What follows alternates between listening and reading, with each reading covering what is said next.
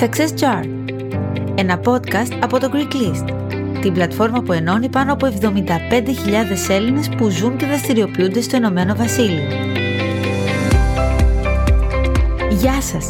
Είμαι η Λίλη Πυράκη και σας καλωσορίζω στο Success Jar ένα podcast έμπνευσης και όχι μόνο, καθώς κάθε μας επεισόδιο είναι γεμάτο από πρακτικές συμβουλές που θα σας βοηθήσουν να πετύχετε τους στόχους σας και να κατακτήσετε τη δική σας κορυφή. Το Success Jar είναι το δικό μας δοχείο γνώσεων και σκέψεων, έκφρασης και έμπνευσης. Κάθε εβδομάδα συναντάμε έναν ειδικό από το χώρο των επιχειρήσεων, ο οποίος μας δίνει tips και συμβουλές που θα εμπλουτίσουν τις γνώσεις μας και τελικά θα μας βοηθήσουν να γίνουμε καλύτεροι.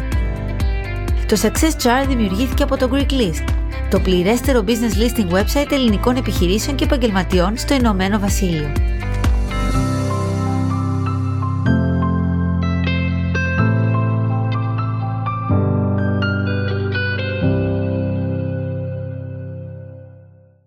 Στο σημερινό επεισόδιο καλεσμένη μας είναι η ιδρύτρια και διευθύντρια του One Breath Mindfulness Center, Μυρτώ Λεγάκη, και το θέμα μας, Mindfulness, η δύναμη της επίγνωσης στις επιχειρήσεις. Η Μυρτώ Λεγάκη είναι επιστοποιημένη εκπαιδεύτρια Mindfulness από την Ιατρική Σχολή του Πανεπιστημίου της Μασαχουσέτης και το Πανεπιστήμιο Brown. Εκπαιδεύτρια Mindfulness για παιδιά και εφήβους και TEDx Speaker, ενώ εκπαιδεύεται και σε συστημική ψυχοθεραπεία στο Αθηναϊκό Κέντρο Μελέτης του Ανθρώπου. Με 15 ετή εμπειρία ω σύμβουλος επιχειρήσεων σε υψηλόβαθμες θέσεις μεγάλων εταιριών στη Νέα Υόρκη και το Λονδίνο, υποστηρίζει ιδιώτες και εταιρείες να αναπτύξουν το πλήρες δυναμικό τους μέσα από τη δύναμη του mindfulness, της νευροεπιστήμης και της ψυχολογίας με επιστημονικά τεκμηριωμένα εκπαιδευτικά προγράμματα. Έχει συμμετάσχει σε επιστημονικά συνέδρια και συνεργαστεί με την Εταιρεία Ογκολόγων Παθολόγων Ελλάδος και Συλλόγους Ασθενών για τη συμβολή του mindfulness στην πρόληψη και την αντιμετώπιση χρόνων ασθενειών. Ασκείται στο διαλογισμό από το 2010 και βρίσκεται υπό συνεχή υποπτία στο Πανεπιστήμιο Brown. Στο σημερινό επεισόδιο του Success Jar, η Μυρτώ Λεγάκη θα μας μιλήσει για το θαυμαστό κόσμο του mindfulness ή αλλιώς της συνειδητότητας.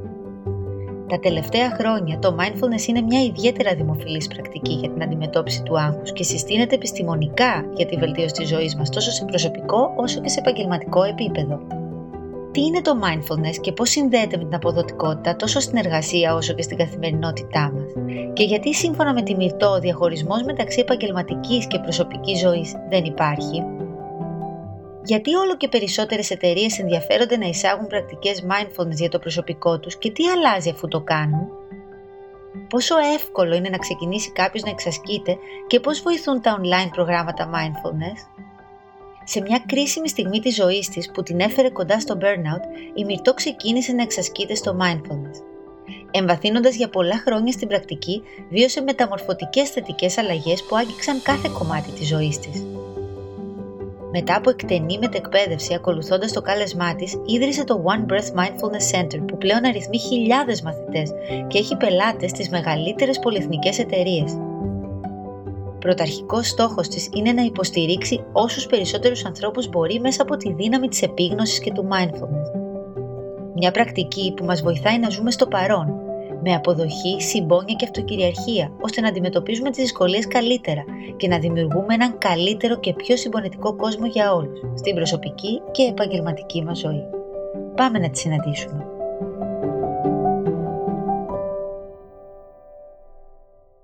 Γεια σου Μυρτώ μου! Γεια σου Λιλή. Χαίρομαι πολύ που είσαι στο Success Jar, χαίρομαι που σε φιλοξενούμε εδώ και θέλω λίγο να σου πω το ιστορικό του πώς επικοινώνησα μαζί σου και πώς έτσι αποφάσισα να σου ζητήσω να κάνουμε ένα επεισόδιο μαζί και σε ευχαριστώ αρχικά πάρα πολύ που δέχτηκες. Εγώ λοιπόν έχω μία συνήθεια. Κάποια βράδια, αυτά που μπορώ, προσπαθώ τα περισσότερα πριν κοιμηθώ ή και πολλά πρωινά, όταν ξυπνήσω λίγο νωρίτερα και μπορώ να ξεκινήσω πριν τη δουλειά, μου αρέσει να βλέπω inspiring ομιλίες στο ίντερνετ. Και αυτό, επειδή μου το κάνω συχνά, όταν ανοίξω το YouTube, συνήθως μου βγαίνουν τέτοιες ομιλίες. Ένα βράδυ λοιπόν, πριν, λίγο πριν κοιμηθώ, βλέπω ένα TEDx Talk, μυρτό λεγάκι, σοφία που ανθίζει μέσω της μεταμορφωτικής δύναμης της ησυχίας. Το είδα, το άκουσα και θέλω να σου πω ότι κάτι μου άλλαξε από εκείνη την ημέρα. Ήταν από αυτές τις ομιλίες που με άγγιξαν ε, ουσιαστικά μίλησες για το mindfulness, την ε, συνειδητότητα, την οποία ουσιαστικά αυτό είναι και το θέμα μας σήμερα και πολλά που έχουν να κάνουν με το εργασιακό περιβάλλον. Απλά θέλω να σου πω ότι ακριβώς επειδή εκείνη τη στιγμή άγγιξες σε μένα, θέλησα να συζητήσω μαζί σου περισσότερο, περαιτέρω, να αναλύσουμε μαζί όλα αυτά και να βοηθήσω και εγώ με τη σειρά μου μέσω αυτού του podcast να μάθεις περισσότερος κόσμος για όλα αυτά που κάνεις και να αγγίξεις όπως εμένα και άλλους. Τι ωραία. Σε ευχαριστώ πάρα πολύ για αυτά τα όμορφα λόγια. Χαίρομαι που κάτι έτσι μετακινήθηκε με τη δική μου ιστορία. Αυτό ήταν και η δική μου πρόθεση, γιατί τελικά μέσα από αυτή τη δυσκολία και από αυτό το πόνο και εγώ ανακάλυψα αυτή την πρακτική που με έχει βοηθήσει πάρα πολύ και είναι για μένα όχι δουλειά, αλλά είναι και με ένας τρόπος να μπορώ να προσφέρω κάτι πίσω. Και εγώ πήρα πάρα πολλά από αυτό. Οπότε σε ευχαριστώ πάρα πολύ και ευχαριστώ πολύ για την πρόσκληση. Αφού ξεκινάμε έτσι λοιπόν, που δεν το είχα προγραμματισμένο, αλλά από τη στιγμή που ξεκινάμε έτσι, θα ήθελα λίγο για όσους μας ακούν και δεν σε ξέρουν, είμαι σίγουρη ότι υπάρχουν πολλοί που μας ακούν και σε ξέρουν και ξέρουν την ιστορία σου. Θα ήθελα όμως για όσους δεν σε γνωρίζουν, να μας πεις έτσι τη δική σου ιστορία και τελικά πώς καταλήγουμε να είμαστε σήμερα εδώ και να μιλάμε μαζί για mindfulness.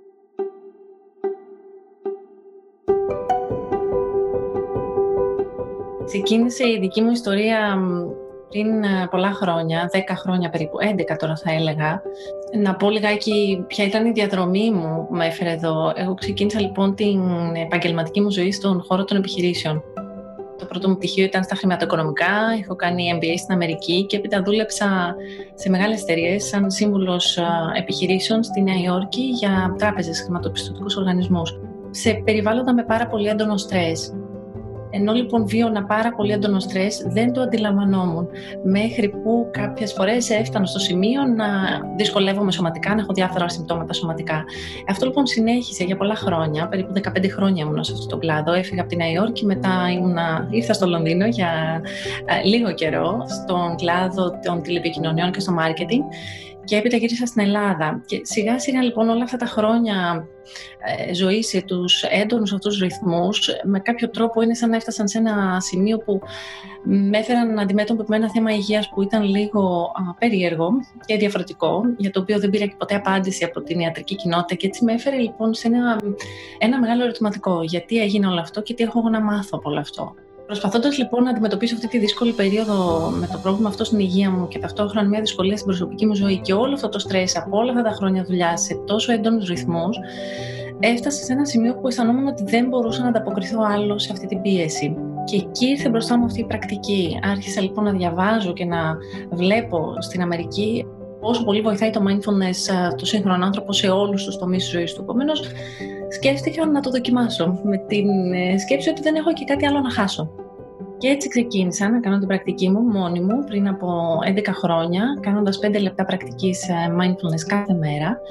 Και αυτό μέσα σε αρκετά σύντομο χρονικό διάστημα μπορώ να πω ότι με άλλαξε σχεδόν ολοκληρωτικά συνέχισα να κάνω την πρακτική μου, συνέχισα να ανακαλύπτω πράγματα για τον εαυτό μου, έμαθα να ανταποκρίνομαι στις δυσκολίες της ζωής καλύτερα, να διαχειρίζομαι το άγχος μέσα στη δουλειά μου με καλύτερο τρόπο, γιατί η αλήθεια είναι ότι δεν άλλαξε κάτι στη δουλειά μου, δεν εξαφανίστηκαν με κάποιο τρόπο μαγικά τα deadlines την επόμενη μέρα, ούτε οι σχέσεις μου με τους συναδέλφους μου ή με τον, εν πάση περιπτώσει, τις απαιτήσεις της δουλειάς εξαφανίστηκαν ή με, με ένα μαγικό ραβδάκι βελτιώθηκαν. Και αυτό είναι το, το ενδιαφέρον με αυτή την πρακτική. Διότι αυτό που γίνεται είναι αλλάζουμε εμείς. Άλλαξα λοιπόν εγώ. Άρχισα εγώ να μαθαίνω πώς να διαχειρίζομαι το άγχο καλύτερα. Άρχισα εγώ να αντιλαμβάνομαι το σώμα μου και τις ανάγκες του και έτσι να το υποστηρίζω καλύτερα. Και επίσης μέσα από την πρακτική μαθαίνουμε να επικοινωνούμε καλύτερα, να έχουμε περισσότερη ενσυναίσθηση αλλά και περισσότερη παρουσία σε όλες τις σχέσεις μας και έτσι βοήθησε και όλο αυτό το κομμάτι της διαχείρισης των σχέσεων μέσα στον εργασιακό χώρο.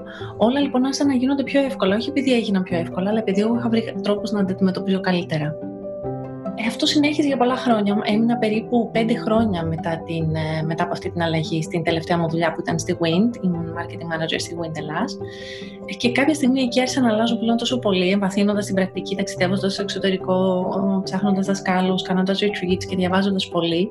Και συνειδητοποίησα ότι μάλλον ο δρόμος μου είναι να αρχίσω να μοιράζομαι αυτά που βοήθησαν εμένα και με άλλους ανθρώπους. Και έτσι έκανα την αλλαγή, έφυγα από αυτή την τελευταία μου θέση, εκπαιδεύτηκα στο να διδάσκω αυτή την πρακτική του mindfulness και σε άλλους ανθρώπους, γιατί είναι λίγο διαφορετικό να το κάνεις για τον εαυτό σου και διαφορετικό να το μοιράζεσαι. Ξαναγύρισα λοιπόν στην Δρανία, έκανα μια πολύ μεγάλη μετεκπαίδευση στην Αμερική. Ξαναγύρισα πάλι λοιπόν στη Βοστόνη, γιατί εκεί ήταν το κέντρο Mindfulness του Πανεπιστημίου της Μασαχουσέτης, που είναι μέρος της ιατρικής σχολής του Πανεπιστημίου της Μασαχουσέτης. Και εκεί έκανα την εκπαίδευσή μου. Ήταν πολλά χρόνια αυτή η πρακτική, αυτή η εκπαίδευση και πολύ εντατική και μια εξαιρετική εμπειρία. Και έτσι πλέον μετά από αυτό ίδρυσα το, το κέντρο μας, το One Breath Mindfulness Center εδώ στην Ελλάδα, όπου ασχολούμαστε αποκλειστικά με την διδασκαλία προγραμμάτων για ιδιώτες αλλά και για εταιρείες, κυρίως για εταιρείες, τα οποία βασίζονται σε αυτή την πρακτική του mindfulness. Συνδυάζοντας δηλαδή mindfulness με νευροεπιστήμες και ψυχολογία. Και κάπως έτσι είμαι εδώ. Κάπως έτσι έφτασε εδώ.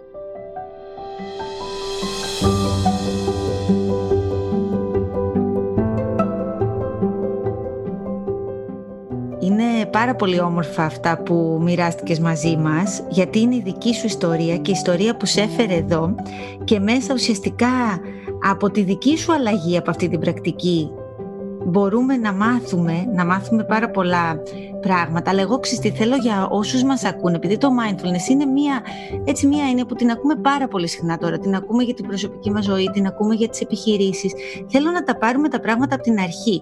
Αν μπορούσες να μας δώσεις έναν ορισμό του mindfulness, τι είναι mindfulness; Για κάποιον που ναι μεν το ακούει πολύ, αλλά δεν, δεν γνωρίζει ακριβώς τι είναι. Και υπάρχουν πολλοί τρόποι να μιλήσουμε για το mindfulness, αλλά θα χρησιμοποιήσω τον ορισμό του δασκάλου μου, του John Kabat-Zinn, ο οποίος είναι ο πατέρας, να το πούμε έτσι, του mindfulness στη Δύση. Ο John Kabat-Zinn λοιπόν λέει ότι το mindfulness είναι η επίγνωση που προκύπτει όταν φέρνουμε την προσοχή μας στην εμπειρία που βιώνουμε κάθε στιγμή στο παρόν, με μία διάθεση αποδοχής και χωρίς κριτική. Είναι δηλαδή, στην ουσία, να εκπαιδευόμαστε ώστε να παρατηρούμε και να γνωρίζουμε τι συμβαίνει στο δικό μας σώμα, τι μπορούμε να αντιληφθούμε μέσα από τις πέντε αισθήσεις μας, τι γίνεται στο περιβάλλον γύρω μας, τι σκέψεις έχουμε και τι συναισθήματα βιώνουμε, να καλλιεργήσουμε δηλαδή αυτό που λέμε διάβγεια, επίγνωση, αυτεπίγνωση, να γνωρίζω τι γίνεται μέσα μου και γύρω μου. Και ταυτόχρονα να κάνουμε αυτή την παρατήρηση όχι με ένα ψυχρό τρόπο, αλλά φέρνοντας και την καρδιά μας, τη ζεστασιά μας, την αποδοχή, χωρίς κριτική. Γιατί πολλές φορές αυτό που συμβαίνει είναι ότι θέλουμε τα πράγματα να είναι όπως τα θέλουμε. Θέλουμε να αλλάξουμε την πραγματικότητα της ζωής μας, διότι δεν μας ικανοποιεί έτσι όπως είναι. Θέλουμε οτιδήποτε είναι δυσάρεστο να εξαφανιστεί και οτιδήποτε είναι ευχάριστο να διαρκέσει για πάντα. Τίποτα από αυτά τα δύο λοιπόν δεν γίνεται. Άρα μέσα από την πρακτική καλλιεργούμε και την ικανότητα να μπορούμε να είμαστε με όλα στη ζωή μας. Γιατί η ζωή έχει απ' όλα. Και αυτό σχετίζεται λίγο και με αυτό που ανέφερα νωρίτερα. Δηλαδή, είμαστε στον εργασιακό χώρο και δυσκολευόμαστε με κάτι, βιώνουμε στρες. Δεν μπορούμε απλά να ευχόμαστε να μην βιώνουμε στρες, γιατί η ζωή θα έχει στρες. Έχει στρεσογόνα ερεθίσματα συνεχώς.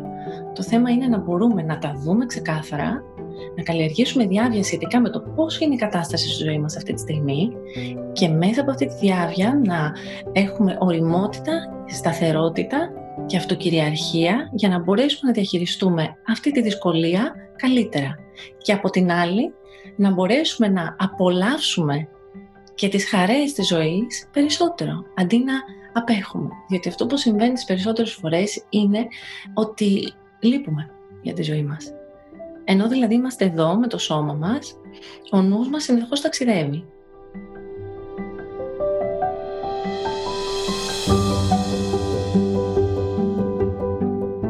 Και φαντάζομαι το έχουμε βιώσει όλοι μας πολλές φορές. Να πριν ξεκινήσουμε συζητούσαμε για το πόσοι περισπασμοί υπάρχουν συνεχώς. Πόσο συνεχώς βαλόμαστε στην καθημερινότητά μας από χιλιάδες μηνύματα, notifications, πληροφορίες από όλα τα κανάλια πλέον επικοινωνίας που έχουμε. Άρα ζούμε λοιπόν σε μία περίοδο που η προσοχή μας βάλετε συνεχώς από περισπασμούς. Ενώ λοιπόν είμαστε εδώ, απέχουμε και ταξιδεύουμε νοερά είτε στο παρελθόν, πολλές φορές μετανιώνοντας για κάτι που έχει συμβεί, κάτι το οποίο δεν μπορούμε να αλλάξουμε, είτε ταξιδεύουμε και ζούμε στο μέλλον, ανησυχώντας για κάτι που δεν έχει ακόμη συμβεί. Επομένως, όχι μόνο χάνουμε τη στιγμή που είναι εδώ μπροστά μας, αλλά ταυτόχρονα δεν καλλιεργούμε και τις ιδιότητες που θα μας επιτρέψουν να δημιουργήσουμε ένα καλύτερο μέλλον για τον εαυτό μας, αν είναι αυτό το οποίο μας ανησυχεί. Και δημιουργούμε για τον εαυτό μας στο παρόν περισσότερο άγχος και δυσκολία Διότι είτε μετανιώνουμε για κάτι που έχει συμβεί στο παρελθόν, είτε ανησυχούμε για κάτι που δεν έχει συμβεί ακόμη και είναι στο μέλλον. Έτσι λοιπόν με την πρακτική του mindfulness, στην ουσία μαθαίνουμε να ζούμε στο παρόν, να είμαστε εδώ, για όλα.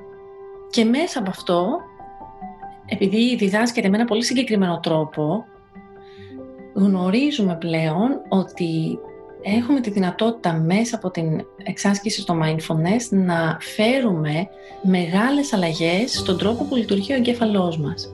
Και εκείνο που έρχεται τώρα η επιστήμη και μας δείχνει πώς μπορούμε να αλλάξουμε την δομή και τη λειτουργία του εγκεφάλου μας με τέτοιο τρόπο ώστε να μας βοηθήσει να ανταποκρινόμαστε στις δυσκολίες καλύτερα.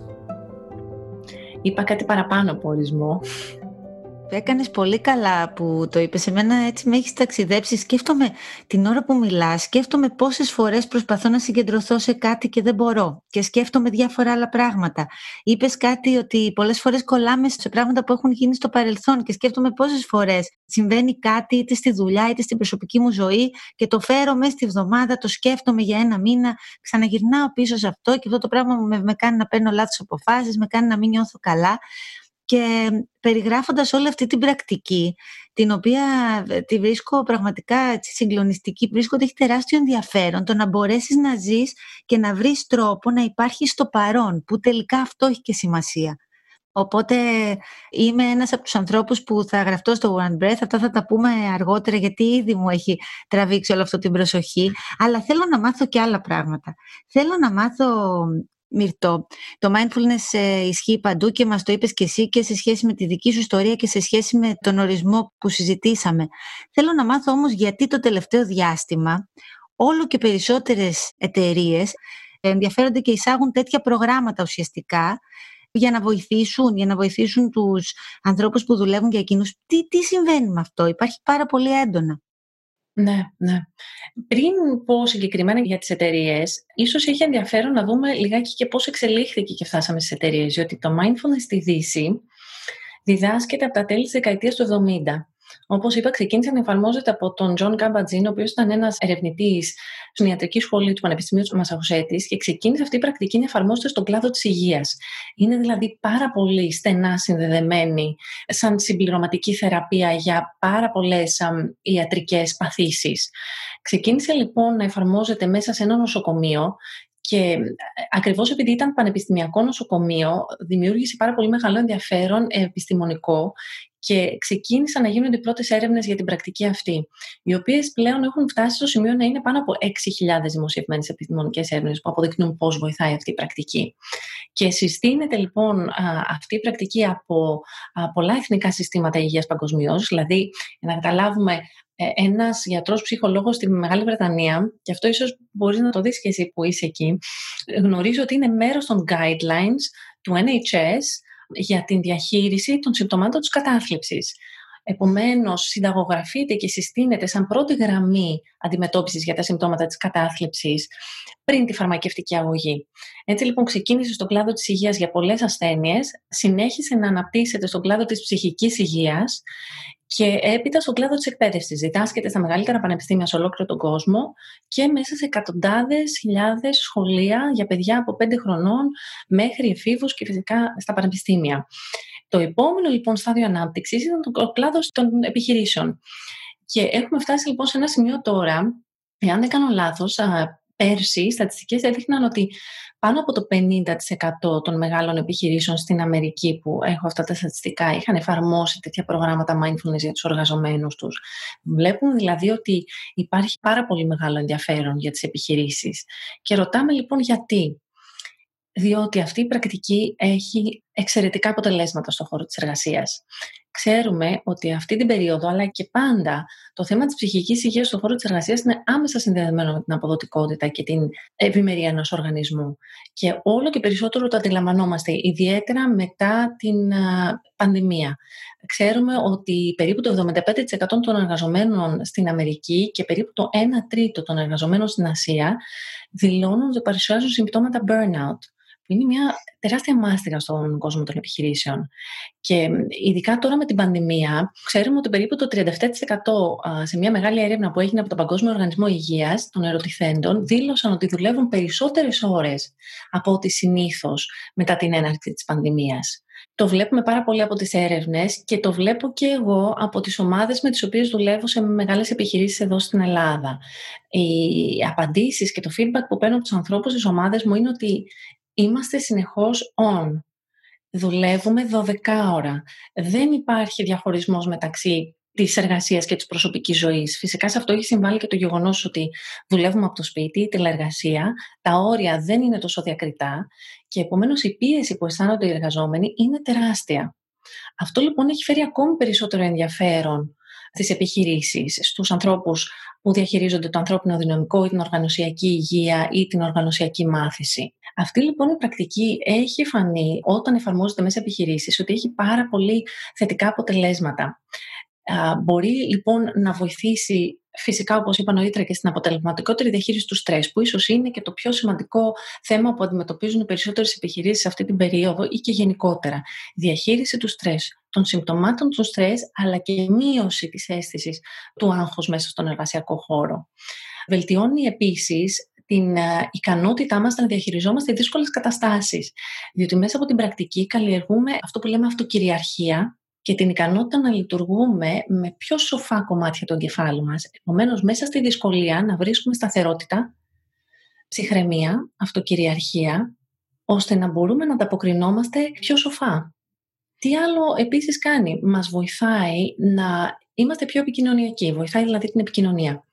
Διότι μέσα από την πρακτική, αν το σκεφτούμε, αν μάθουμε να είμαστε παρόντες και να παρατηρούμε τι γίνεται μέσα μας αλλά και γύρω μας, είμαστε εκεί και για κάθε επικοινωνία που έχουμε με κάθε συνάδελφό μας ή σε κάθε συνάντηση, σε κάθε παρουσίαση είμαστε παρόντες. Άρα μπορούμε να ακούσουμε καλύτερα και να επιλέξουμε κιόλας πώς θα μοιραστούμε, πώς θα μιλήσουμε. Εφαρμόζουμε λοιπόν mindful speaking και mindful listening.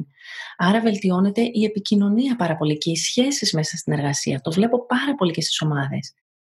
Προχτές ολοκληρώσαμε μια ομάδα για μια πολύ μεγάλη εταιρεία FMCG εδώ στην Ελλάδα και το feedback ήταν ότι πλέον η μία από τις συμμετέχουσες σε, ένα recurring meeting που έχουν τρεις φορές την εβδομάδα με την ομάδα τους, ζήτησε από όλη την ομάδα να κάνουν παύσεις, κάθε φορά που μιλάει κάποιος και παρουσιάζει κάτι, να κάνουν παύσεις συνειδητές, ώστε να μπορούν να ανταποκριθούν καλύτερα σε αυτό που μόλις άκουσαν, να εισπράξουν καλύτερα την πληροφορία που πήγαν από τον κάθε συνάδελφο και δήλωσε ότι ακόμη και αν οι υπόλοιποι συνάδελφοί της δεν είχαν παρακολουθήσει το ίδιο πρόγραμμα mindfulness, τα meeting τους βελτιώθηκαν δραστικά, διότι όλοι μπορούσαν να ακούσουν καλύτερα και να μιλήσουν χωρίς να σκέφτονται πώς απλά θα απαντήσω. Να μιλήσουν συνειδητά, να μοιραστούν συνειδητά.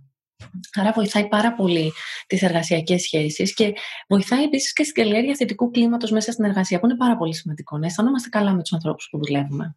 Και φυσικά βοηθάει στη δημιουργικότητα και στην αποτελεσματικότητα είναι μια πρακτική που σε ένα πολύ μεγάλο μέρος, ειδικά στην αρχή της εκπαίδευσης, μας μαθαίνει να εστιάζουμε. Να μπορούμε δηλαδή να είμαστε στο παρόν. Να ξέρουμε τι έχουμε μπροστά μας, ποιο είναι το task και να μπορούμε να βγάλουμε στην άκρη όλους τους περισπασμούς για να εστιάσουμε εκεί. Αυτό λοιπόν αυτόματα μας βοηθάει και στην αποδοτικότητα. Μπορούμε να προτεραιοποιήσουμε καλύτερα τις δραστηριότητες που έχουμε να κάνουμε στη δουλειά μας και να τις διαχειριστούμε με περισσότερα cognitive skills. Δηλαδή έχει φανεί μέσα από τις έρευνες ότι αυξάνεται και, να το πω έτσι, ο επεξεργαστής, η ικανότητα του επεξεργαστή μας. Να μπορούμε να εστιάζουμε και να επεξεργαζόμαστε καλύτερα και πιο αποδοτικά οποιοδήποτε task έχουμε μπροστά μας. Και γενικότερα να πω ότι όταν μία επιχείρηση αγκαλιάζει μια τέτοια προσέγγιση, συνήθως αυτό που συμβαίνει είναι ότι δεσμεύεται κιόλας στη δημιουργία ενός κλίματος συνεργασίας και μια κουλτούρας μέσα στον εργασιακό χώρο που αναγνωρίζει την μεγάλη σημασία της υγείας ψυχικής και σωματικής των εργαζομένων και την, και την γνώση ότι εάν δεν είμαστε καλά δεν μπορούμε να αποδώσουμε κιόλας. Άρα δημιουργούμε μέσα από, τον, μέσα από αυτή την προσέγγιση και πραγματικά βιώσιμες επιχειρήσεις, που αυτό είναι το ζητούμενο. Χρειάζεται λοιπόν να επενδύσουμε στην υγεία ψυχική και σωματική του ανθρώπινου δυναμικού για να μπορέσουμε να φτιάξουμε οργανισμούς που ανθίζουν. Γι' αυτό λοιπόν βλέπουμε την μεγάλη άνθηση τον τελευταίο καιρό και έχω την αίσθηση ότι θα συνεχίσει να μεγαλώνει ακόμη περισσότερο. Και εγώ έχω την αίσθηση αυτή γιατί Ξέρεις, περιγράφοντας όλο αυτό που μας είπες, είναι ουσιαστικά το περιβάλλον που όλοι θα θέλαμε να είμαστε, έτσι δεν είναι; Δηλαδή σε ένα περιβάλλον που υπάρχει επικοινωνία, σε ένα περιβάλλον που είναι όμορφες οι σχέσεις, σε ένα περιβάλλον που σέβεται ο ένας τον άλλον. Όπως είπες πολύ σωστά, δεν θα εξαφανιστεί το στρες και το άγχος. Αυτά θα υπάρχουν. Είναι λάθος καμιά φορά να θεωρούμε ότι θα εξαφανιστούν. Είναι ίσως ο τρόπος που τα αντιμετωπίζουμε που αλλάζει. Και αν αλλάξει σε όλους συνολικά, αλλάζει και η εμπειρία της δουλειάς και η καθημερινότητα. Πώς ξεκινάς με τις ομάδες; Καταρχήν, εξαρτάται για τι είδους οργανισμό μιλάμε. Εμείς στο One Breath έχουμε ένα πελατολόγιο το οποίο έχει μια μεγάλη γκάμα. Συνεργαζόμαστε με πολύ μεγάλες πολυεθνικές επιχειρήσεις. Ενδεικτικά, ας πούμε, να πω ότι συνεργαζόμαστε με την Nestlé, με την Coca-Cola, με την Microsoft, με την um, Glaxo, πάρα πολλές φαρμακευτικές, την Glaxo, την Merck, και τράπεζες και οργανισμούς όπως για παράδειγμα η Τράπεζα Πυραιό, τεράστιοι οργανισμοί εδώ στην Ελλάδα με πάνω από 10.000 ε, εργαζομένους. Και Παράλληλα με αυτό, έχουμε και μικρότερες επιχειρήσεις. Μπορεί να είναι ελληνικές επιχειρήσεις ή μικρομεσαίες επιχειρήσεις. Επομένως, είναι σημαντικό να δούμε για τι είδους οργανισμό μιλάμε. Από εκεί και πέρα, σχεδιάζουμε πάντα custom προγράμματα για τους πελάτες μας. Δηλαδή, η δική μου προσέγγιση είναι ότι έχουμε φυσικά ένα portfolio από προγράμματα τα οποία διδάσκουμε, αλλά κάθε ένα είναι σχεδιασμένο και προσαρμοσμένο στις ανάγκες του συγκεκριμένου οργανισμού. Συνήθως, ο τρόπος που γίνεται το rollout τέτοιων προγραμμάτων είναι σε τρία στάδια. Το πρώτο στάδιο είναι το στάδιο του awareness, δηλαδή ευαισθητοποίηση.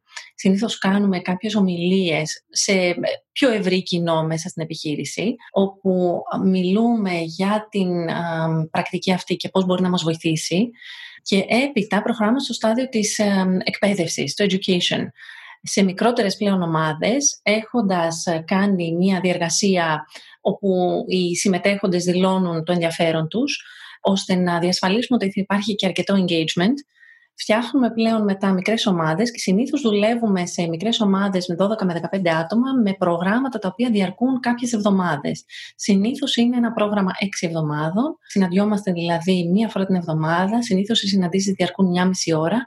Γίνονται κατά τη διάρκεια της εργασιακής ε, ημέρας τώρα γίνονται online με τεράστια επιτυχία και ολοκληρώνοντας αυτό το πρόγραμμα οι συμμετέχοντες έχουν πάρει όλα τα εργαλεία ώστε να μπορούν να εφαρμόσουν την πρακτική στην καθημερινότητά τους και έχουν ήδη κάνει μια μεταμορφωτική διαδικασία συνδυάζοντας εργαλεία νευροεπιστήμης, ψυχολογίας και mindfulness.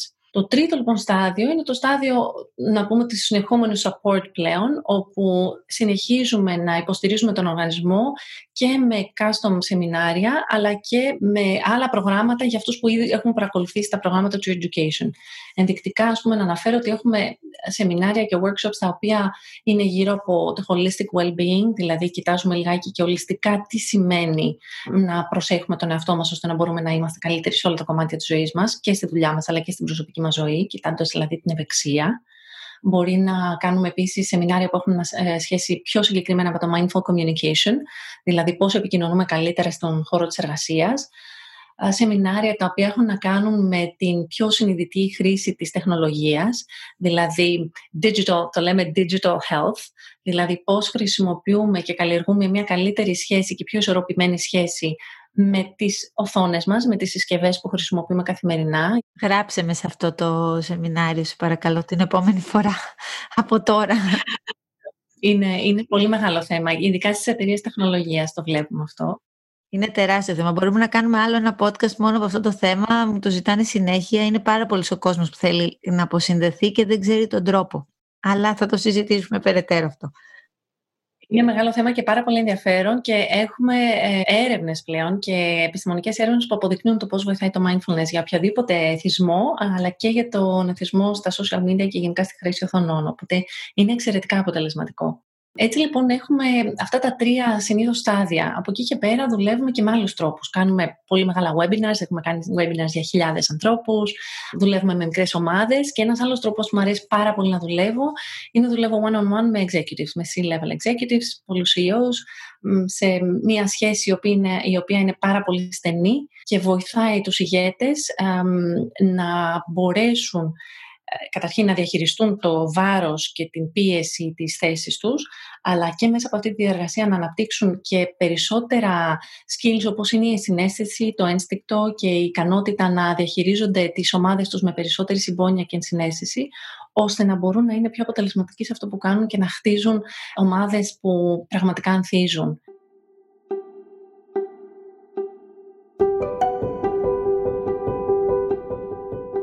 International best practices αλλά και η δική μου εμπειρία έχει δείξει ότι όταν η πρόθεση για το ρόλο τέτοιων προγραμμάτων mindfulness ξεκινάει από την ηγεσία είναι πιο αποτελεσματικά και φέρνουν καλύτερα αποτελέσματα στον οργανισμό. Όταν βλέπουμε ότι οι leaders θέλουν να έρθουν κοντά σε αυτή την προσέγγιση, όταν βλέπουμε ότι και οι ίδιοι επενδύουν στον εαυτό τους στο να είναι, να έχουν περισσότερη επίγνωση και περισσότερη συμπόνια, ενσυναίσθηση και παρουσία, τότε και οι ομάδες τους λειτουργούν καλύτερα και ο ολόκληρος οργανισμός ανθίζει.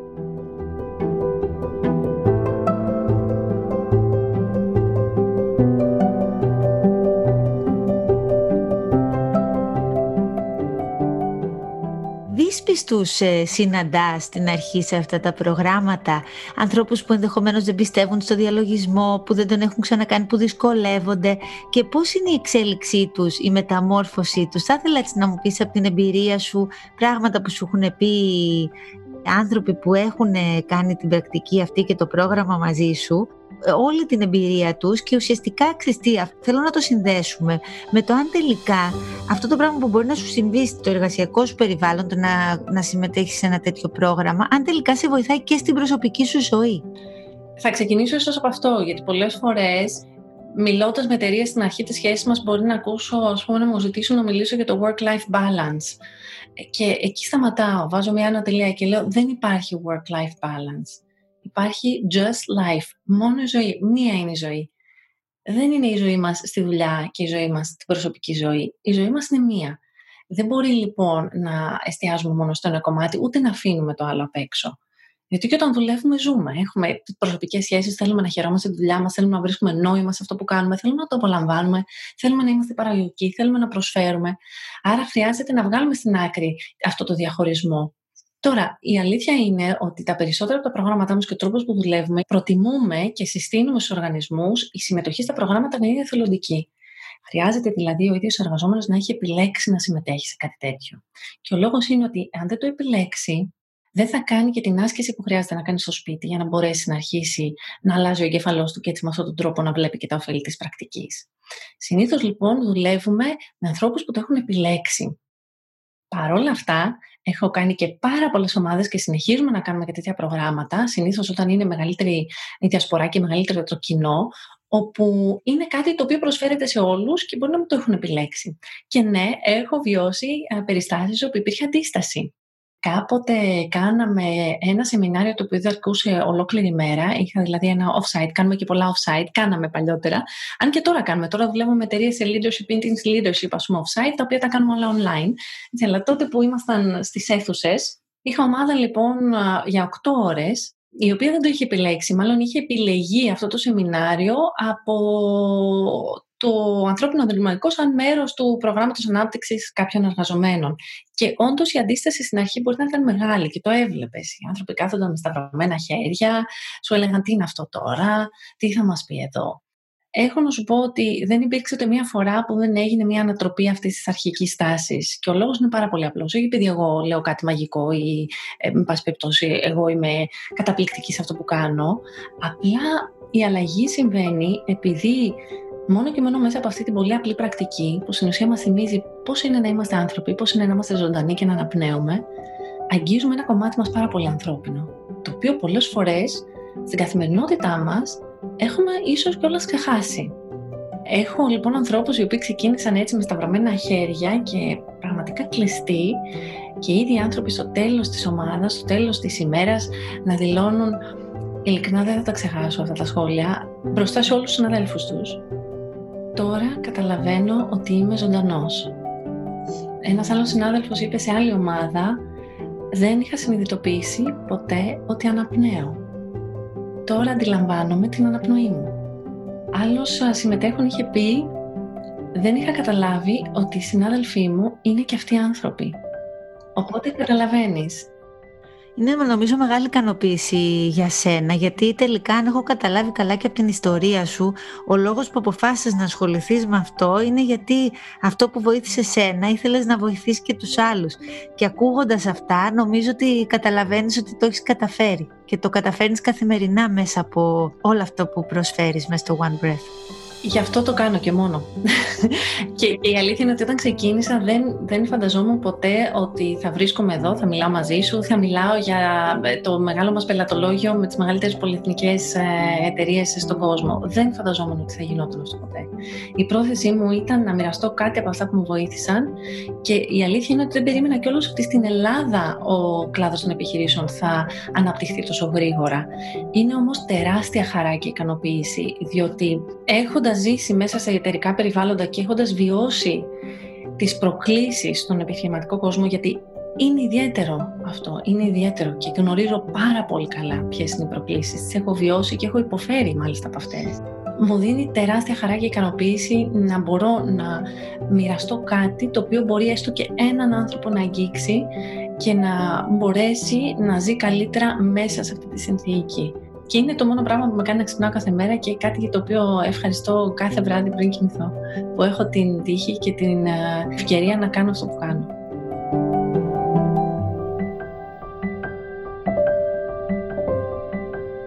Μυρτώ, αν αλλάξει ο άνθρωπος, αλλά όχι το περιβάλλον το εργασιακό και το περιβάλλον ε, συνεχίζει να του προκαλεί πάρα πολύ στρες και πάρα πολύ άγχος και ο τρόπος που λειτουργούν οι υπόλοιποι άνθρωποι μπορεί μέσω της πρακτικής αυτής παρόλα αυτά να μείνει σε αυτό το περιβάλλον ή ίσως και αυτή η πρακτική τελικά σου δείχνει πού θέλεις να είσαι και με ποιους ανθρώπους.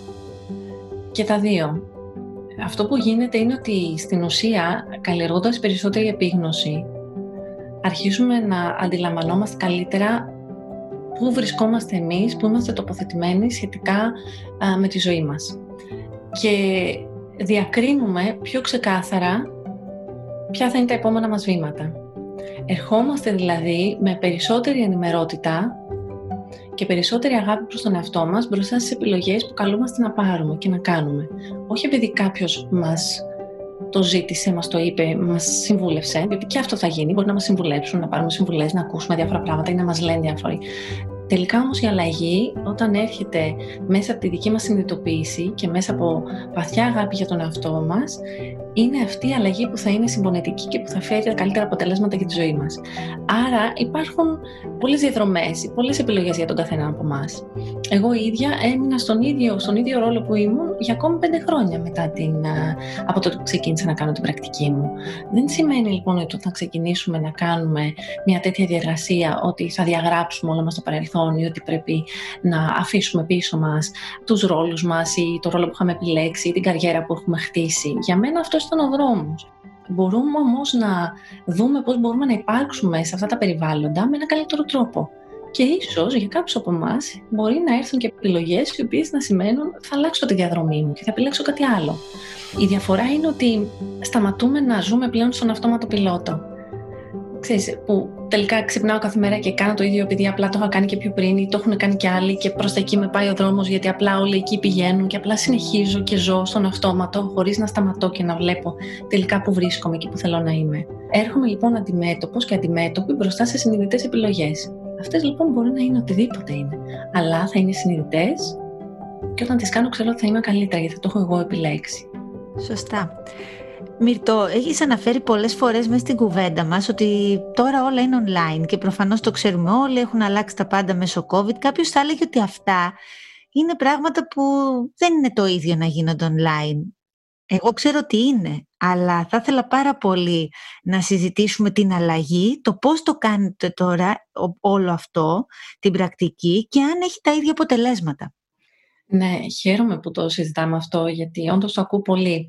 Καταρχήν θέλω να πω ότι εμείς και πριν το COVID δίναμε τη δυνατότητα στους συμμετέχοντες στα προγράμματά μας να συμμετέχουν online. Ο λόγος είναι ότι είχαμε ανθρώπους από όλη την Ελλάδα οι οποίοι δεν μπορούσαν να έχουν πρόσβαση στα προγράμματα. Επομένως, δίναμε τη δυνατότητα και σε ανθρώπους εκτός Αθηνών να συμμετέχουν. Ήταν μικρή όμως αυτή η συμμετοχή, διότι υπήρχε αυτός ο δισταγμός.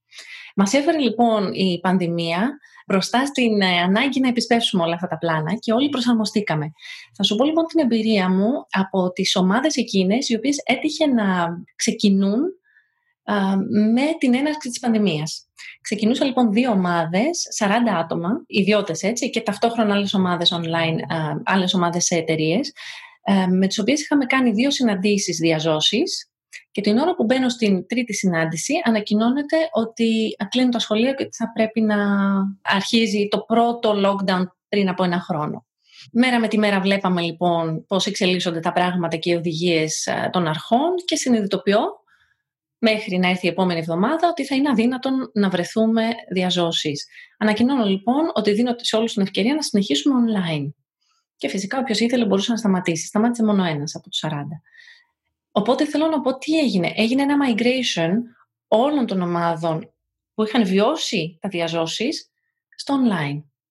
Η εμπειρία ήταν εξαιρετική από όλους. Συνέχισαν όλοι, ολοκλήρωσαν όλοι και όχι μόνο αυτό, σύμφωνα με τα λεγόμενά τους, ήταν εξαιρετικά υποστηρικτικό. Το ίδιο έγινε και με τις ομάδες που είχαμε σε εταιρείες. Και φυσικά όλες οι άλλες ομάδες που από τότε έχουν γίνει online. Η εμπειρία λοιπόν έχει δείξει ότι αυτή η πρακτική μεταδίδεται εξαιρετικά και μέσα από online προγράμματα. Και θα σου πω και κάτι άλλο. Πριν την έναρξη της πανδημίας, εγώ έχω εκπαιδευτεί στο Πανεπιστήμιο της Μασαχουσέτης και στο Πανεπιστήμιο Brown, το School of Mindfulness, το Mindfulness Center στο, στο Πανεπιστήμιο Brown, όπου πλέον γίνεται και τεράστια πρωτογενής έρευνα σχετικά με το mindfulness, είναι μέρος του School of Public Health. Έτσι. Καλά κάνεις και μας τα λες. Πολύ σημαντικό είναι αυτό για να καταλάβουμε το πώς το βλέπουν το mindfulness. Πλέον, δηλαδή, αν δεν κάνω λάθος, στο University of Massachusetts, ο κλάδος του mindfulness έχει γίνει ξεχωριστό department. Όπως δηλαδή κάποιος σπουδάζει σαν κλάδο ιατρική στην ψυχιατρική ή την ορθοπαιδική ή την παιδιατρική, σπουδάζει και το mindfulness. Στο Brown λοιπόν University που έκανα μέρος της εκπαίδευσής μου, ολοκλήρωσα την εκπαίδευσή μου, έχω εκπαιδευτεί συγκεκριμένα σαν εκπαιδεύτρια στο πώς να διδάσκω προγράμματα mindfulness online. Και αυτό ήταν πριν τον κορονοϊό. Διότι τα προγράμματα online στο Brown University και στο UMass γίνονταν ανέκαθεν. Απλά στην Ελλάδα δεν τα γνωρίζαμε ακόμη. Είναι λοιπόν ένα format το οποίο λειτουργεί εξαιρετικά και με έναν τρόπο κάνει την πρακτική ακόμη πιο προσβάσιμη και σε κοινά τα οποία δεν θα μπορούσαν να, να τα παρακολουθήσουν αυτά τα προγράμματα. Μα είναι αυτό ακριβώς που λες. Τώρα εγώ είμαι στην Αγγλία, θέλω να ξεκινήσω ένα τέτοιο πρόγραμμα. Θέλω να είναι στη γλώσσα μου. Για μένα είναι πολύ βασικό να είναι στη γλώσσα μου. Είτε υπήρχε κορονοϊός, είτε δεν υπήρχε, είτε ήμασταν σε lockdown είτε όχι. Εγώ θα το έκανα online αν μου δινόταν αυτή η δυνατότητα και μπορώ να το κάνω. Οπότε για μένα θα ήταν ακριβώς το ίδιο. Και σαν εμένα υπάρχουν πάρα πολλοί Έλληνες και που ζουν εδώ στην Αγγλία και προφανώς σε όλο τον κόσμο που μπορεί να τους ενδιαφέρει να κάνουν ένα τέτοιο πρόγραμμα στη γλώσσα τους. Ναι, ναι, αναφέρεις κάτι πάρα πολύ σημαντικό, Λίλη. Και μάλιστα αυτό το, το είδαμε πρώτη φορά όταν κάναμε, μετά το πρώτο, μόλις ανακοινώθηκε το πρώτο lockdown, την επόμενη μέρα ανακοίνωσε ότι θα προσφέρουμε δωρεάν μαθήματα mindfulness για όλο τον κόσμο ανοιχτά στην κοινότητα για 10 μέρες. Ξεκινήσαμε λοιπόν να προσφέρουμε αυτά τα μαθήματα online και την πρώτη μέρα στο πρώτο μάθημα είχαμε χίλιους ανθρώπους, χίλιους Έλληνες από όλο τον κόσμο που συνδέθηκαν ζωντανά εκείνη την ώρα για να κάνουμε πρακτική mindfulness μαζί. Τη δεύτερη μέρα είχαμε 2.000 ανθρώπους και νομίζω μέχρι την τέταρτη μέρα είχαμε σχεδόν 3.000 ανθρώπους. 3.000 Έλληνες. Είχαμε Έλληνες από το Χονγκ Κόνγκ, από τη Σιγκαπούρη, από την Τουρκία, από όλη την Ευρώπη, από τη Βοστόνη, από τη Νέα Υόρκη, οι οποίοι συνδέονταν για να κάνουν πρακτική στη γλώσσα τους. Αυτό λοιπόν ήταν σπουδαίο ένα από τα βασικότερα προγράμματα στο mindfulness είναι το πρόγραμμα μείωσης άγχους με βάση το mindfulness, το οποίο είναι η ναυαρχίδα του mindfulness. Πάνω σε αυτό βασίζονται όλα τα προγράμματα που διδάσκουμε. Το πρώτο λοιπόν group που κάναμε, MBSR, του προγράμματος αυτού, μετά τον κορονοϊό, το 1 τρίτο των συμμετεχόντων ήταν Έλληνες εκτός Ελλάδα. Και η εμπειρία τους ήταν εξαιρετική. Δεν το περίμενα, διότι δεν κάναμε ποτέ διαφήμιση, δεν κάνουμε διαφήμιση, γιατί δεν ξέρω πώς μας βρήκανε. Word of mouth έγινε όλο αυτό που είναι η καλύτερη διαφήμιση το word of mouth. Ναι, διότι μπορούσαν να κάνουν την, ε, την πρακτική του διαλογισμού στη γλώσσα τους. Φυσικά, μιλάμε όλοι αγγλικά, είναι μια γλώσσα στην οποία μιλάμε άνετα. Ναι, και η Ελλάδα είναι μια χώρα που δεν είναι σαν κάποιες άλλες χώρες της Ευρώπης. Στην Ελλάδα μιλάμε σχεδόν όλοι αγγλικά, τα χρησιμοποιούμε αρκετά. Αλλά δεν είναι το ίδιο. Δεν είναι το ίδιο, Λίλη, ακριβώς. Δεν είναι το ίδιο. Και αυτό το λέω ε, από το feedback που έχω πάρει από τους συμμετέχοντες. Αλλά και για μένα, γιατί και εγώ έχω κάνει όλη την εκπαίδευση στα αγγλικά. Δεν είναι το ίδιο να ακούω την καθοδήγηση σε μια άλλη γλώσσα, γιατί υπάρχει, ακόμη και δεν το θέλουμε, υπάρχει ένα φίλτρο πάντα το οποίο είναι, είναι σαν ένα πολύ λεπτό, το βλέπω καμιά φορά σαν ένα πολύ λεπτό φύλλο που υπάρχει, σαν, σαν μια λεπτή κουρτίνα που υπάρχει μεταξύ της άμεσης εμπειρίας την ώρα που ακούω τη λέξη και της εμπειρίας που έχει να κάνει και με την μετάφραση αυτής της λέξης και της έννοιας, την απόδοση της έννοιας στη δική μου γλώσσα. Είναι διαφορετικό να ακούσω «Σ' αγαπώ» στα ελληνικά και διαφορετικό να ακούσω σε οποιαδήποτε άλλη γλώσσα, έστω και αν ξέρω τι σημαίνει. Έτσι.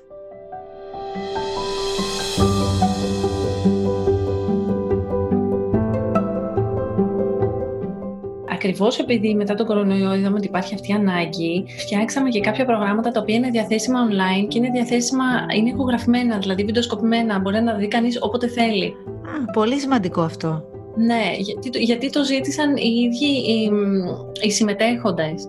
Επομένως, μπορεί κανείς να κάνει πρακτική στα ελληνικά οπουδήποτε και αν είναι, οποτεδήποτε, διότι υπάρχουν οι ασκήσεις ηχογραφημένες και όλο το υλικό είναι on demand. Επομένως, ε, είναι προσβάσιμο ανα πάσα στιγμή.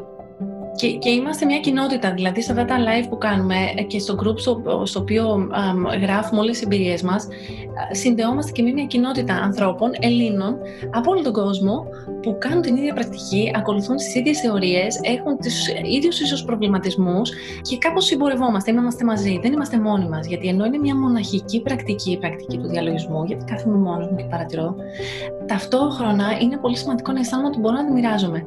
Εκείνη την ώρα είμαι μόνος μου, αλλά είμαστε μαζί. Άρα αυτό έχουμε προσπαθήσει να δημιουργήσουμε με αυτό το πρόγραμμα που λέγεται Together, ακριβώς για αυτό το λόγο, επειδή είμαστε μαζί.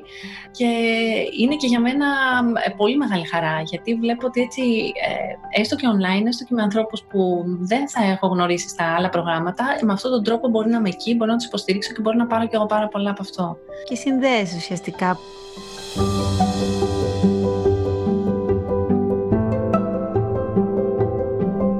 Συνήθεια που ξεκίνησες στη ζωή σου αφού μπήκε όλο αυτό και αφού ξεκίνησες να το κάνεις και επαγγελματικά, όχι συνήθεια προφανώς του διαλογισμού που εσύ θα το κάνεις σίγουρα και αυτό καθημερινά, μια άλλη συνήθεια περπάτημα, κάτι με το παιδί σου, δεν ξέρω κάτι που δεν, θα, δεν υπάρχει μέρα που δεν θα το κάνεις, είναι, είναι αυτό που το δικό σου διαφορετικό πράγμα που έχεις αποφασίσει να κάνεις καθημερινά, μια συνήθεια που έχεις αποκτήσει όταν άλλαξες τη ζωή σου. Αυτή είναι πάρα πολύ ωραία ερώτηση. Και είναι πάρα πολλές, αλλά δεν θα σταθώ στα καθημερινά που έχουν να κάνουν ίσως με τη φροντίδα του εαυτού, γιατί και εκεί άλλαξαν πάρα πολλά πράγματα. Στη διατροφή μου, στην άσκηση, στον, στον τρόπο με τον οποίο κάνω παύσεις και προστατεύω το χρόνο μου και φροντίζω τον εαυτό μου. Αλλά το ανέφερες και είναι κάτι το οποίο κάνω με το γιο μου πριν ακόμη καταλάβω τι κάνω. Δηλαδή, πριν ακόμη πω ότι αυτή είναι μια πρακτική η οποία είναι μέρος του mindfulness, ίσως από τις πρώτες εβδομάδες που ξεκίνησα να κάνω την πρακτική μου στο διαλογισμό στο mindfulness, ξεκίνησα να κάνω και αυτή την πρακτική με το γιο μου.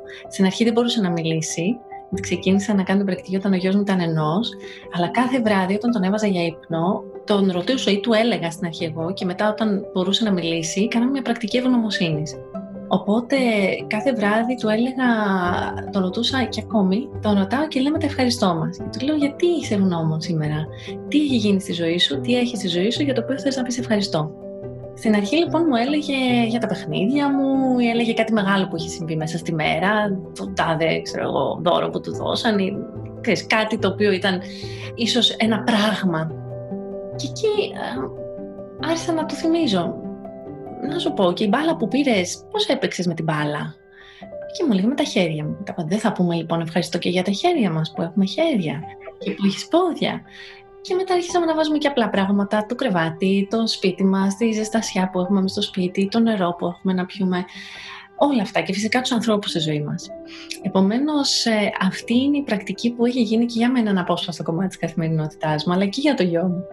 Και μάλιστα τελευταία αρχίσαμε και όλα να τα γράφουμε, εκείνος το πρότεινε. Έχουμε πάρει πολύχρωμα χαρτάκια post-it και κάθε βράδυ τα γράφουμε εκεί και έχουμε αρχίσει να βάζουμε και ημερομηνίες από πίσω.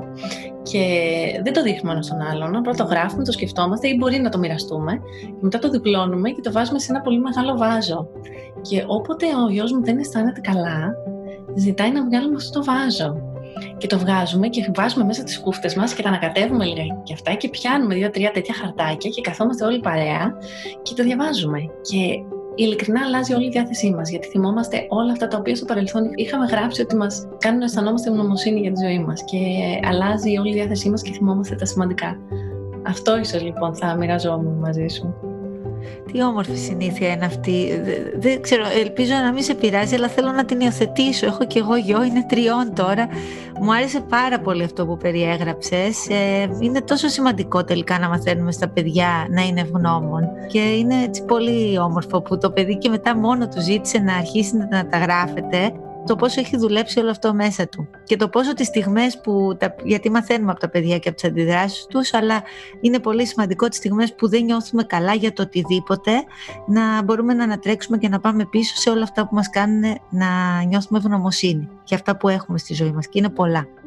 Μύρτο, θα μας κάνεις και μια μικρή πρακτική για, για αρχάριους, για το πρώτο στάδιο, έτσι ένα μικρό διαλογισμό ή όχι για αρχάριους, ό,τι μου πεις εσύ, μια πολύ μικρή πρακτική για όποιον μας ακούει τώρα και είναι είτε στο δρόμο, σε ένα περπάτημα, είτε ακούει το podcast από το σπίτι, οπουδήποτε έχει επιλέξει να το ακούσει, να το κάνει παρέα μαζί μας ή να το ακούσει μετά σε ένα χώρο που θα νιώθει πιο άνετα και να το κάνει.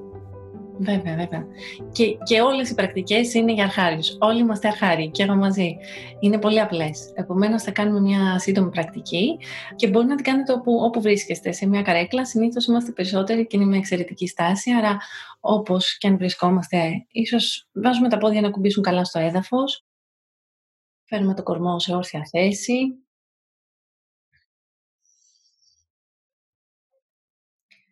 Τα χέρια να κουμπούν απαλά πάνω στους μυρούς με τις παλάμες προς τα κάτω.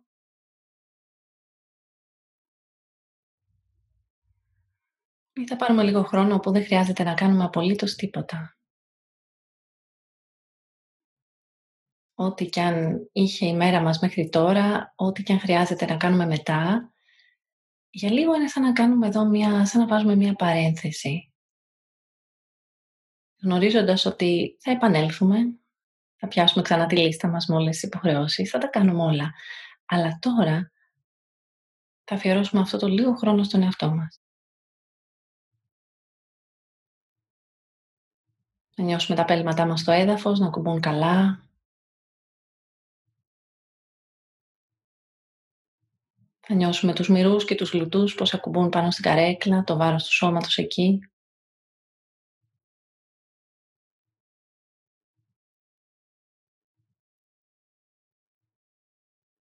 Θα νιώσουμε τα χέρια πάνω στους μυρούς, ίσως νιώθουμε λίγο ζεστασιά, ίσως και λίγο υγρασία από τα χέρια που ακουμπούν πάνω στα πόδια. Θα νιώσουμε την πλάτη που ακουπάει πάνω στην καρέκλα.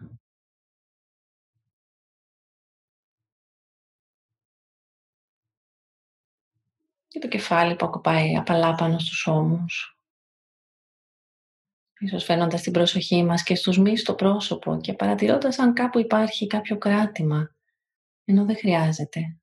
Μπορεί ανάμεσα στα φρύδια, τα μάτια,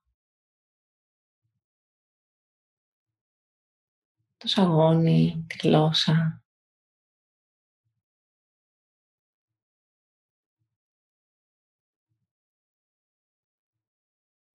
Και από αυτή τη θέση θα φέρουμε την προσοχή μας στην αναπνοή. Πολύ απλά, χωρίς να αλλάζουμε τίποτα. Μπορεί να νιώσουμε τη δροσιά στα ρουθούνια όταν εισπνέουμε και τη ζεστασιά όταν εκπνέουμε.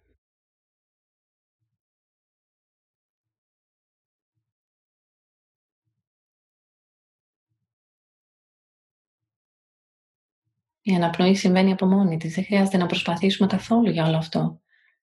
Το μόνο που κάνουμε είναι να τη παρατηρούμε όπως είναι.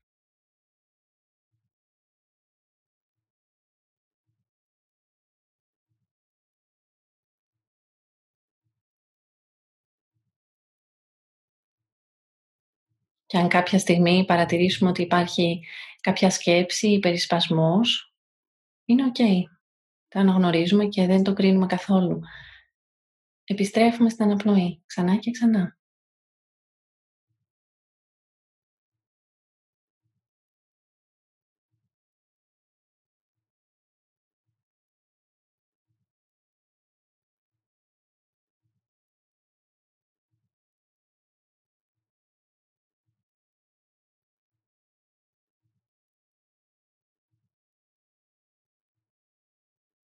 Και αν θέλουμε, μπορούμε να πάρουμε μερικές αναπνοές καθώς ολοκληρώνουμε ίσως εισπνέοντας από τη μύτη και εκπνέοντας τώρα αργά και σταθερά από το στόμα.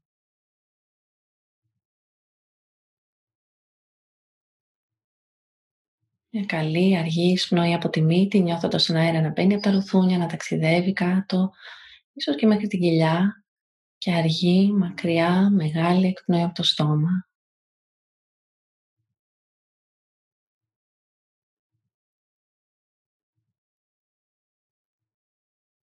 Και μια τελευταία φορά.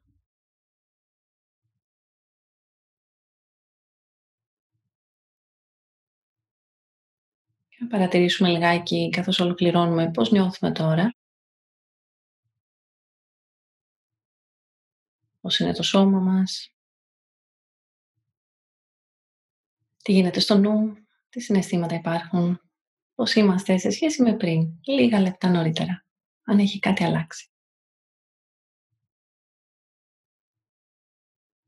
Και αν είμαστε έτοιμοι σιγά σιγά ανοίγουμε τα μάτια, αν ήταν κλειστά.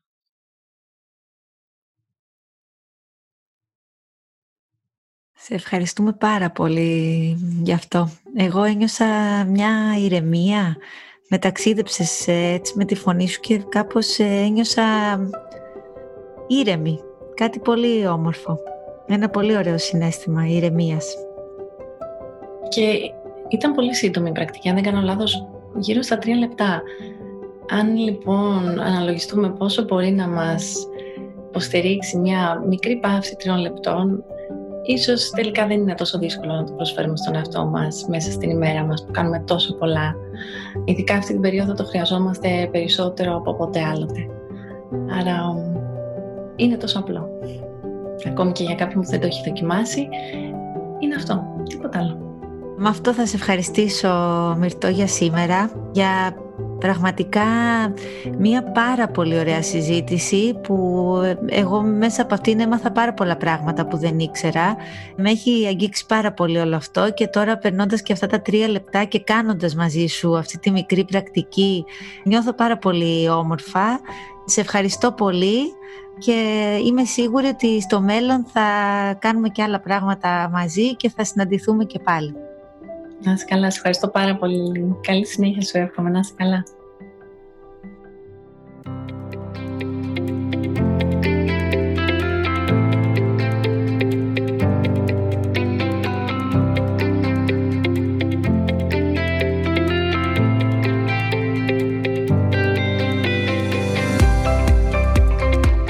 Ελπίζουμε να απολαύσατε αυτό το επεισόδιο του Success Jar, αλλά κυρίως ευελπιστούμε μέσα από τη σημερινή μας κουβέντα να σας δώσαμε τροφή για σκέψη και έμπνευση για δημιουργία. Όλα τα επεισόδια μας μπορείτε να τα βρείτε στην ιστοσελίδα μας www.greeklist.co.uk αλλά και στο Apple Podcast, iTunes, Spotify, Google Podcast, SoundCloud και αλλού. Κάντε subscribe αν θέλετε να σας έρχονται αυτόματα τα επεισόδια κάθε εβδομάδα και μην ξεχάσετε να μας βαθμολογήσετε σε όποια πλατφόρμα και αν μας ακούτε, αφήνοντάς μας και ένα review, το οποίο θα μας βοηθήσει να γίνουμε καλύτεροι.